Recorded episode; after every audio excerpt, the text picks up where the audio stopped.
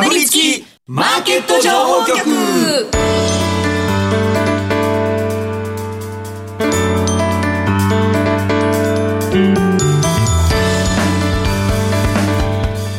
曜夕方はラジオにかぶりつき皆さん1週間お疲れ様でした。進行役の八木ひとみです。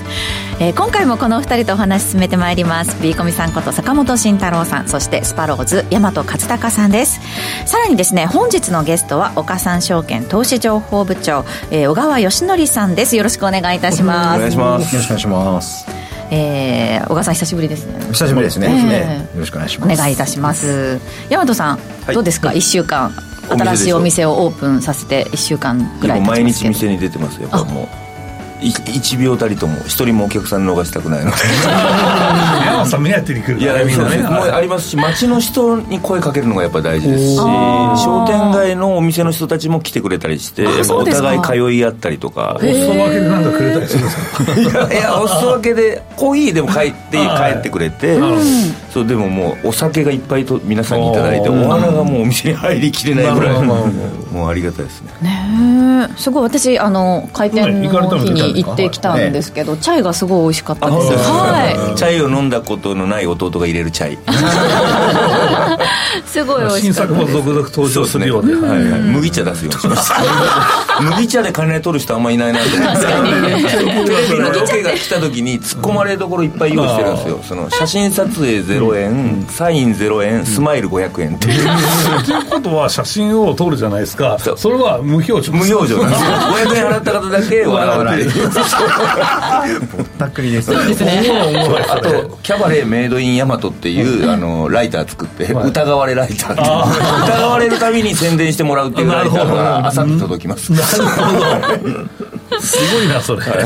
手広いな。面白いのいっぱい入れといて、テレビにいっぱい出してもらおうとなるほど。すごい実用的なグッズもたくさんありますよね。いやいやもう本気で開発してますもう取材とかも来てんですか？あもうちょっとでロケが入りますおおいいっすねいいっすねいいっすねすごい。お店の写真ありますかっていうふうに頂いてますけれども、ツイッターとかでねたくさんアップされてるので、ぜひチェックしてみてください、はい。さてこの番組は YouTube でも同時配信しています。この後午後5時からは YouTube 限定で延長配信しますので動画でもぜひご覧ください。また番組ウェブサイトには今日の資料がアップしてあります。ダウンロードして参考になさってください今日もかぶりついて聞いてしまうような株情報てんこ盛りでお送りしていきます。かぶりつきマーケット情報局。この番組は岡三証券の提供でお送りします。かぶりつきマーケット情報局。ではまずは今週1週間のマーケットを振り返るとともに来週以降の見通しを坂本さんそして小川さんに聞いていきます。今日も岡三証券提供の資料を見ながら進めていきます。えー、日経平均ですが、週末の終値、28,856円44銭ということで、先週末に比べますと、292円7銭の上昇、えー、1%程度の週間での上昇となりました。今日が強かったですね。強かったですね。えー、400円近い上昇となりまして、うん、えー、そうですね、かなり強い状況だったということなんですけれども、えー、トピックスも週間で1%を超える上昇でした、うん、1週間振り返っていかがですか、ビーコミさん？そうですね、まあ、米国も強いからねっていうんですまあ、決算がちょうど米国の方がもう半分ぐらいはもう出ている、えー、状況でして、以上かな、うん、出ている状況でして、うん、全体は良くないんですよね。えー、と前年同期比だったら6%ぐらいの減金になっているような状況で、うん、まあよくないねと。で、一応ボトムが次の四半期と言われていて、うん、まあ予想されていて、で、一応年末、年度、年末か、年末にかけて戻ってくるみたいな、まあ増益に転ずるみたいな形なんですけど、まあでも、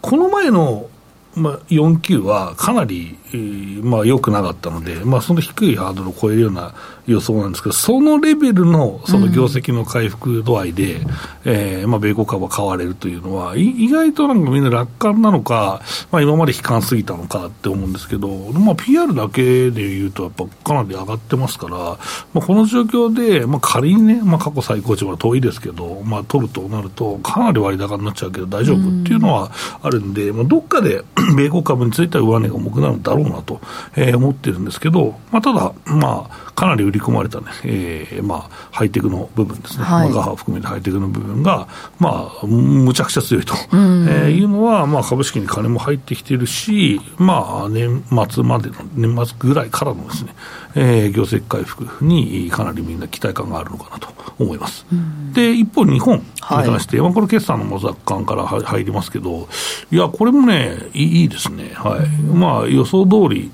といえば予想通りなんですけど、うん、うんまあ、予想でまず一つが、今期予想は弱気、うん、これはもう予想通りですね、うん、はい、今期予想弱気で、まあ、普通だったらあんまり反応しないんですけど、うん、これ、前期もまあいい時もいいところもあるし、悪いところもあるんですけど、今期予想はとりあえず弱気なんですよ、みんなね。で、特に輸出。で、えー、でも中身見るとですね、これ1、3月期がむちゃくちゃいいんですよ。はい、4, 4期がむちゃくちゃいいんですよ。で、この4期をそのまま、えー、まあ今期にスライドさせると、もうどう考えても情報修正じゃねえかと、えー、なるわけですね。うん、うん、だからこの辺のですね、まあ輸出中心にですね、4期が良かった業種といえば、えー、今期の業績が、えー、悪くてもですね、うん、予想がまあかなり弱気でも関係なく買われると。ああ、もうすでにそういう先回りというか、そういう買いが入ってるってことですね。それも入っちゃうっていう。だから今までちょっと懸念した部分もやっぱあったんでしょうね。はい、やっぱり本当大丈夫かとか、挽回生産ってあるのって話ですけど、これはありましたね。やっぱり今、今出てる自動車関連銘柄、えー、まあいろんなところですね、まあ使用パーツの銘柄もそうですし、普通のまあ、えー、安全用品とかね、えー、まあその、えー、直接あんまり、その系列じゃないところとかも含めてですね、業績、やっぱり4級がむちゃくちゃ良かったので、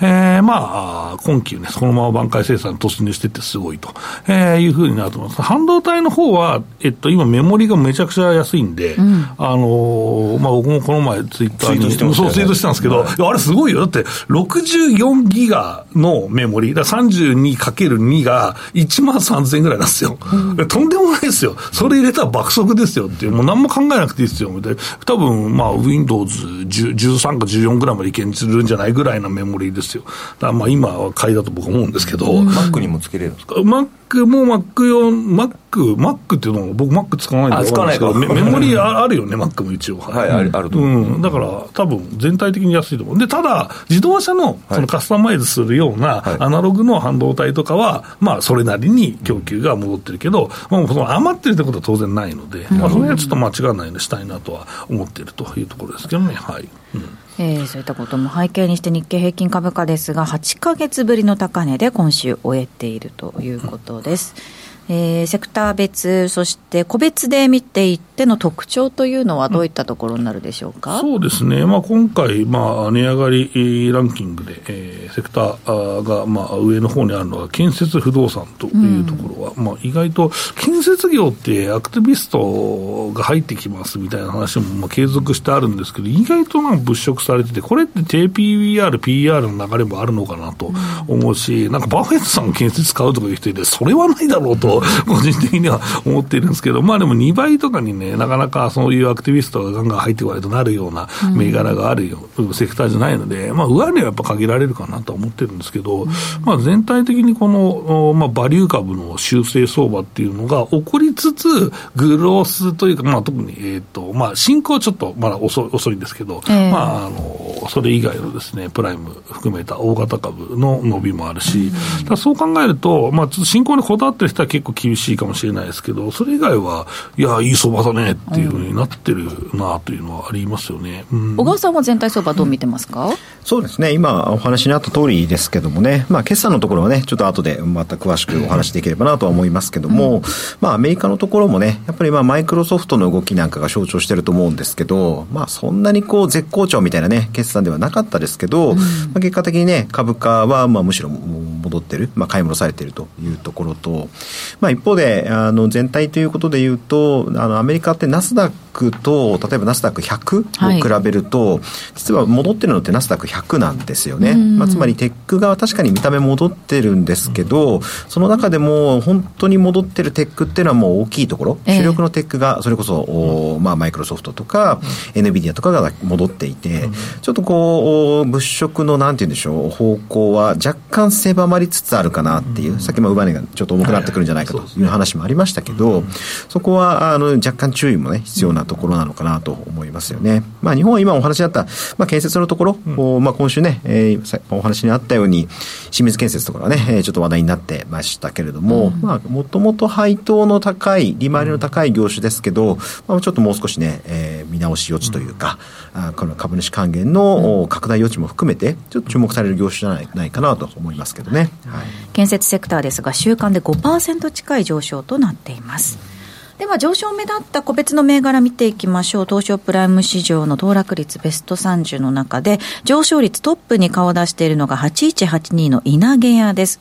こちら、えー、ビコミさん、はい、これは TOB ですかね？そうですね。はい、まあ、きまあ、期待というか、まあ、まあ、そこでいくらに、まあ、プレミアムが乗るかっていうのの期待感で上がっていると、うん、えー、いうところですね。はい。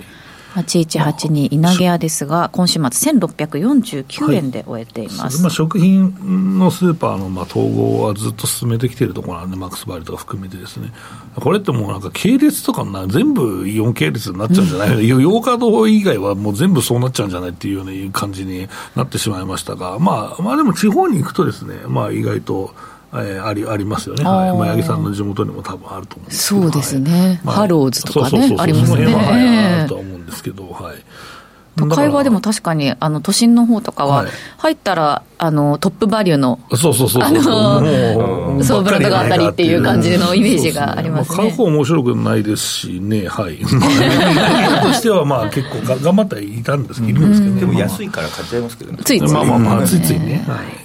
8182稲毛屋ですが、今週末1649円で終えています。うんそしてですね、続いてピックアップしていくのが、6995東海理科電気製作所ということですね、はい、週間で14%を超える上昇となりました、えーと、こちらはですね、まあ、先ほど話したあの話がピタッと当てはまる、まあ、銘柄ではあるんですけど、まあ、自動車系の、まあ、シートベルトですとか、まあ、その辺の、えー、ものをまあ作って、中心に作っている会社なんですけど、えーと、まず増配を予想してますと、まあ、それがまあ60円から60円ですというところなんですけど、えっ、ー、と、あとね、うんと、今期の着地は良かったです。前期、えーとまあ、50%以上。えー、プラスだったということだったんですけど、今期は、えー、25.2%減ですよと、うん、でこれが180億ぐらいの営業できる予想と、えー、がなってるのが、1、3月期どうだったかっていうと、112億儲かっちゃってるんですよね、それは弱気すぎるだろうと、えーまあ、いう話ですので、まあ、それは買われるよねと、うん、だからやっぱり、まあ、これを見てると、うん、自動車部品は、えーまあ、この番組でもラジオでもずっと言ってますけど、2年見据えたらもう買いなさいと、えー、いう話をまあさせていただきました。あんまり買いなさいっていうのは本当にないんですけどね。うんと、まあ、今までだった海運の初期の前の時とか、あとはまあ、えー、今年ですと鉄鋼ですとか、うん、えー、なんですけど、自動車部品、自動車系、えー、特に部品はね、えーまあ、自動車部品、そうね、2年、2年あれば、まあ、確実に、えーまあ、挽回生産で、えー、が来るから、えー、儲かる可能性が高いという話はしてたんですけど、まあ、そういう意味で、うん、まあ、早々とね、えー、まあ、業績の、まあ、インパクトが出たなと、えー、いうところなので、まあ、このままいくとですね、うん、意外とこのまま、えー、東海、えー、理科ね、まあ、儲かっていくと、えー、いうふうに思ってますし、まあ、最高益がですね、えー、っと、これが、意外と営業利益ベース2016年の346億なんですけど、まあ、そこまではさすがに届かないかもしれないですけど、ただね、うん、えー、この、えー、まあ、一産のね、えー、この利益がね、まあ、そのまま乗るとは思わないですけど、仮に乗った場合は、もう超えますからね。だから、意外とまだまだ始まったばっかりかもしれないと、自動車部品はね。まあ、これは業績回復にばらつきがあるのと、あとはシナリオ、リスクシナリオとしては、これから円安が進んだらまたね、えー、資材の調達がまあ困難になってきたりとかします。し、また一気遅れるか、1年遅れるかもしれないですけど、まあ、現状の状況であればね、このまままあ、為替が140円ぐらいまでの間でうろうろしてくれるんであればね、えー、まあ、これは大増益になると思ってますから、まあ、自動車メーカーの方ももさすがパーツメーカー、えー、前年度ね、厳しかったんで、まあ、ある程度資金で考えてくれると思いますから、だから、まあ、パーツメーカーはこんだけの利益はもう挽回生産が4期出たとなると、もう乗っとかないといけないと思いますので、えー、早めにね、これは乗っていた方がいいと思います。はい。6995東海理科電気製作所、えー、今週末1868円で終えています。お話の続きは延長配信で伺います。この後はゲストの小川義則さんにお話伺います。ここでお知らせです。岡さんオンライン。岡さんオンラインなら口座開設から最大3ヶ月間現物信用取引手数料を全額キャッシュバックいたします。キャッシュバック金額に上限はありません。さらにキャッシュバック期間終了後も定額プランなら売買代金100万円まで取引手数料が毎日無料。株主優待銘柄も取引手数料が無料です。現物信用合わせて最大200万円まで毎日無料。手数料に自信あり株式取引なら岡三オンライン。岡三オンラインは岡三証券株式会社の事業部門の一つです。当社が取り扱う商品等には価格変動等により元本損失元本超過損が生じる恐れがあります。投資にあたっては契約締結前交付書面等を必ずお読みください。金融商品取引業者関東財務局長金賞第53号岡三証券株式会社。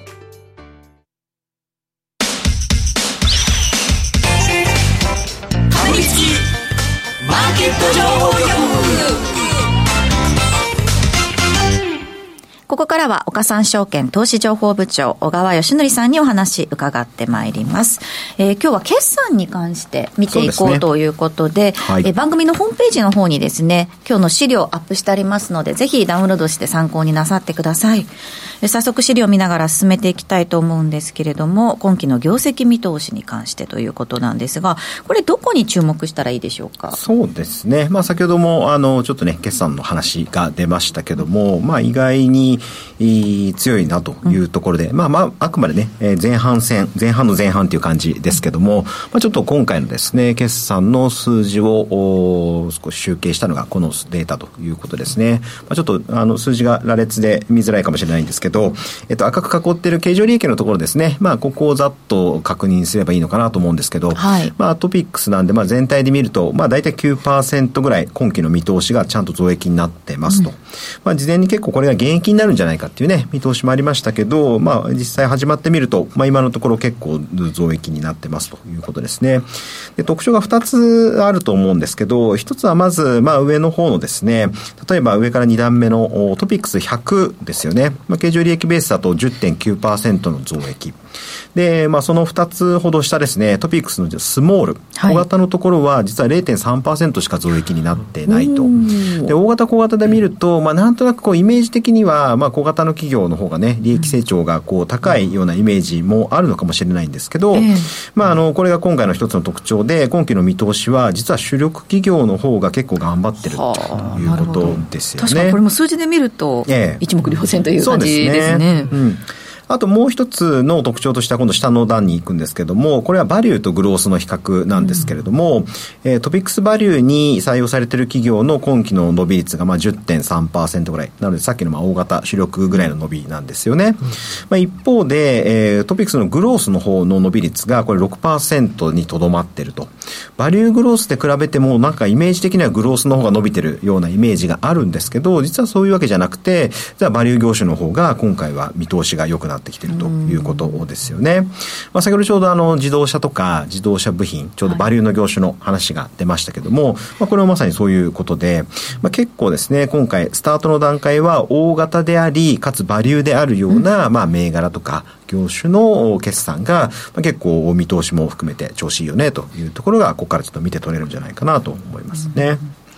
えー、さらに詳しく見ていきますと、気象計画は増収増益が多く、まあ、感想としては意外に検討っていうことなんですか？そうですね、えー、うん。まあ、先ほどあったように、もともと日本の企業って、まあ、気象の予想って保守的だよねっていうのは、うん、まあ、皆さんね、もうご承知の通りだと思うんですけど、まあ、その割にっていう感じですかね。はい。まあ、左側のグラフ、ちょっと見づらいかもしれませんけど、青色の線がですね、増収増益の企業のですね、まあ、割合を示してるんですけど、まあ、6割割超、7割近くのですね、会社がまあ増収増益で、で、去年結構多かったんですけど、増収減益の会社、水色の線ですね。うん、まあ去年はコスト高とかもあって、結構ですね、売上は伸びるんだけれども、まあコストが重くしになっちゃって、うん、利益がなかなか伸びないという会社が多かったですよね。まあ一方で今回はそういう増収減益の会社あたりが減ってきていて、うん、まあこれは去年ぐらいからやってるその値上げの効果とか、こういうところも徐々に出てきているということの表れなんじゃないかなと思います。いますね。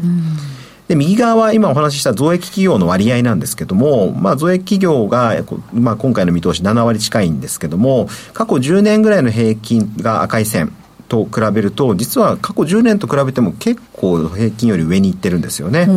なのでこれもまあ事前に結構懸念が強かったですけど、うん、まあ蓋開けてみると日本の企業の決算意外にいいじゃんという評価に、うん、まあ、こう徐々につながっていくんじゃないかなというイメージですね。これでも企業側としては保守的に出してこの内容っていうことなんですよね。そうなんですよね。そこはもうまさにおっしゃる通りで、えでもおそれなりに例年と比べるといいということは、今後さらに今先ほどの自動車じゃないですけれども、はい、情報修正ということになってくればですよね、うん、まあ、より一層評価余地っていうのが出てくるのかなという感じですね。なるほど。ビコモさんがさっき言ってた、そのこの辺りのこういいっていうのを感じても先にその部品とかには買いが入ってきてるっていうことなんですかね。そうですね。まあ、まだまだ水準低いし、低 PR だし、うん、まあ、本当はこっちが、まあね、一部買われた銘柄ありますけど、全部、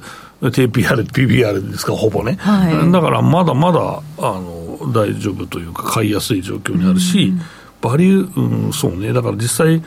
業績が伸びなければ、まあ、単なるバリュー株がバリューじゃなくなってしまうんですけど、それ伸びるかもしれないから、こっち買った方がいいじゃないですかって話だと思いますけどね。選び方はちなみになんかヒントとかないですか？部品のいろんな会社ありますけど。そうですね、僕は分散だと思います。あのやっぱりその調節がいまいち効かなかったとことか、えー、まあちょっと損出しちゃうとことかあるから、やっぱり一一つの銘柄に集中するのはよくなくて、やっぱりいろんなパーツもいろんなパーツがあるじゃないですか、まあ、そのホイールですとか、まあ、例えば、えー、シートですとか、まあ、シートベルトですとか、いまあ、いろいろあるんですけど、まあ、EV でなくならないものっていうのが一番、まあ、基本買いやすいんだと思うけど、そこで分散かなと思います、なるほど、さっきもね、お話しされてましたけど、その1、3月期が良かったっていうところの中で、分散っていうのが、いうことですかね。なるほど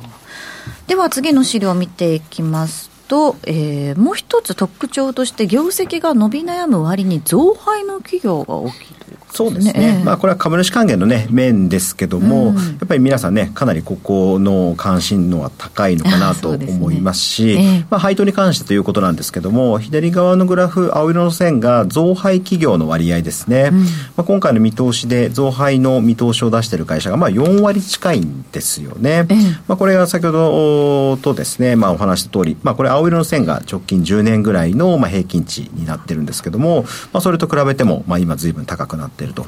まあ、右側は今年度のですね、えー、まあ増配の会社、それから減配見通しの会社、据え置きの会社というのをちょっと色分けしてるんですけど、うん、まあ、こういう青色の部分が増配のところで、まあ、結構トータルで見てもですね、まあ高い割合になっているということですよね。なので結構業績の見通しが、例えば仮に減益の見通しであったとしても、意外に配当の方は増配してくるとか、結構そういうですね、えー、減益だけど増配見通しとか、必ずしも増益で増配見通しというだけではなくて、うん、多少利益が伸び悩んでも還元に結構やっぱり手元資金を振り向けてる会社がまあ多くて、まあ、自社株買いもねもちろんなんですけどもこう配当に対する企業の考え方も随分変わってきてるなという印象がありますよね。それはやっぱりその、まあ、東証の要請っていうのももちろんあると思うんですけれども、うん、株主としてはそうやって別に減益利益がそんな伸びてなくても、こっちに還元してくれる姿勢っていうのは歓迎っていうムードなんですよね今は。まあタコハイじゃないですかね、実際、まあまあ、他の会社もまあなくもないですけど、えー、まあ、基本、まだ配当成功考えても配当出せますし、うん、まあ、JT みたいに現役になってもずっとファイティングポーズ取り取って、高い配当成功でを保つという会社もありますから、えー、まあ、出したい、出すっていう気分、気気持ちというか、は変わってないし、あとは日本はやっぱり、じゃ株買いより配当の方が好まれるっていうのがあるんで、ここへの、その、まあ、なんていうの考えとい。うか、思いはめちゃくちゃ強いよねっていうのはありますね。そういったところがじゃあ評価されているというところですかね。うん、ねまあ、これまでのことを踏まえてですね、小川さん、その注目のセクターっていうのはどういったところになりますか？そうですね、まあ、序盤なんですけど、気になるセクターとしては2つですかね。はい、まあ、1つは機械のところですかね。今日例えば6586のマキタですね。はい、あの、まあ、決算受けて、えー、今日株価的にはですね、大きく上昇しているわけなんですけども、うん、まあ、マキタもですね、まあ、結構前期23年3月期の着地は結構厳しくて、営業利益ベースでは7割近いですね、減益になってたわけなんですけども、まあ、今期の見通しがむしろ、まあ、V 字回復で、まあ、利益が2倍弱にですね、伸びる見通しということになってます。なので、まあ、あの、前期の話は、ところは、まあ、まあ、さておき、うん、この V 字回復の、なんて言うんでしょう、この角度っていうんですかね、はい、が結構もう急激にっていうような、こういう会社はやっぱり意外に評価されやすくて、株価結構低迷してたんですよね。えー、でもまあ、今回の、えー、決算を受けて、まあ今日、えー、株価も V 字回復みたいな形になってますし、あと今日だと9962のミスミグループ、うん、まあこれも工具とかをね、やってる会社ですけども、まあこのあたりも決算の内容を受けてですね、まあ比較的今日動きとしては強くなってたと。まあ、数日前もあのオムロンとかですね、はい、えー、とこうありましたけれどもこの辺りの機械の業種はやっぱり国内外結構設備投資がね今伸びてきてるんですよね、うん、でこれから先中国の景気が本格的に回復していくということになるんであれば中国での設備投資というところもあると思いますしちょっとそういう意味では今年一つ設備投資っていうのはあの重要なキーワードかなと思っていて、まあ、改めてですけど機械の業種今後注目していく必要があるんじゃないかなと思いますね。うん6586マキタに関しては今日だけで20%を超える上昇となっています、うん、もう一つ気になるセクターどこになりますか。そうですね、まあ、これは若干こう引きこもごもって感じかもしれないですけども、まあ、半導体のところですよね、うん、なんといっても。でまあちょっと先日のアドバンテストの決算で翌日まあ結構株価が下がって、うん、やっぱりちょっと半導体きついよね っていう雰囲気もあったと思うんですけど、はい、ただちょっと数日経って今日のあの新興電工ですよね、うん、6967の動きですね、はい、これ結構ちょっと見逃せないかなと思っていて、まあ、新興電工も今期の業績の見通しだけを切り取ると4割減益ぐらいになってるわけで、まあ、アドバンテストとね、見通しも含めて、まあ、ちょっと見た目、えー、弱いなっていう感じだったと思うんですよね。今日ででも10%高、ね、そうなん。ですよね。まあ、これは逆に言うともう相当悪材料を、まあ、こう織り込んでる株価なのかなと思いますし、まあ、よく悪抜けっていう表現がされますけども、ちょっとそろそろ半導体もさっきメモリのね、話がまさにありましたけども、はい、まあ、昨日の夜のインテルの動きもそうですし、ちょっといいところまで来てるんじゃないかなという感じがするので、はい、蓋開けて決算の中身だけでね、あまり一喜一憂しない方がいいんじゃないかなと。で、かつ、えー、決算が後半戦に入ってから、えー、な入っていく中で、もう厳しいのももう前半のうちに結構織り込んでると思いますから、はい、ちょっと来週以降半導体のところは悪抜けしてくる可能性が高まってきてるんじゃないかなっていう気はしてますね。うん、この辺の見方、ビーコミさんの見方また、また後ほど延長配信で伺っていきます。それでは、ここでお知らせです。岡さんオンラインから特選銘柄情報の動画を来週5月1日月曜日に公開する予定です。題して、次のバフェット銘柄を探せ。坂本さんが注目銘柄をじっくり解説します。この動画ですが、岡さんオンラインに講座をお持ちの方限定でご覧いただけます。詳しくは番組ブログ、YouTube のチャット欄、または岡さんオンラインのホームページご確認ください。これから講座を解説しても動画はご覧いただけますので、ぜひこの機会に講座解説をご検討ください。講座解説者限定動画は今後も随時公開していく予定です。ご期待ください。なお、お申し込みの際は、岡さんオンラインのホームページに記載の内容をよくお読みください。ということで、あっという間にエンディングが近づいてまいりました。かぶりつきマーケット情報局。この番組は岡三証券の提供でお送りしました。実際に投資をされる際の判断はご自身でしてくださいますようお願いいたします。えー、この後もですね延長戦で引き続き小川さんに、えー、お付き合いいただきますしビーコミさんの銘柄もですね、はい、あそうですね、はい、ってましたね、はい、はい、まだまだ今週のマーケットも振り返りつつあとゴールデンウィークとか、うん、まあいろいろ長い休み挟むのでそのあたりの過ごし方とかもね 伺っていけたらというふうに思います。来週は祝日のため番組はお休みです。次回5月12日はゲストに武部力也さんをお迎えする予定です。どうぞお楽しみにここまでのお相手は坂本慎太郎さん大和勝孝さんそして小川義則さんでした。ありがとうございました。ラジオお聞きの方とはここでお別れです